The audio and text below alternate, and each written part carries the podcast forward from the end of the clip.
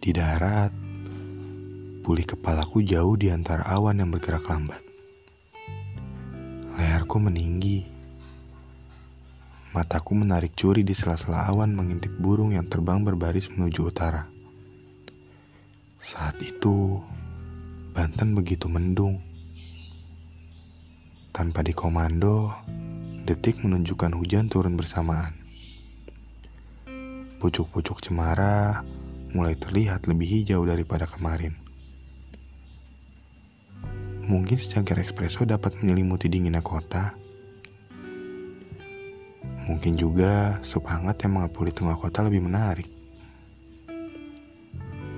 Entah, aku memilih berjalan yang beratap dengan kakiku. Yang tanpa dikomando, sudah tahu mau ke mana tanpa harus tersandung. Atau menabrak orang-orang yang berlalu lalang di sepanjang jalan. Aku juga tidak tahu mengapa ia bisa jadi fasih berjalan.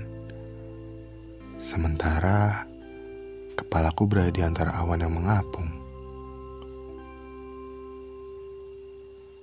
Dan waktu terus berdetak dan memutuskan untuk melipir ke sudut kota yang basah. Mendengar riuh-piuh hujan dan klakson angkutan umum. Juga situasi hangat terlihat ketika seorang ibu sedang berteduh hangat dengan anaknya di bawah rindangnya pohon. Ah, aku hanyut dalam hari yang bergerak lambat.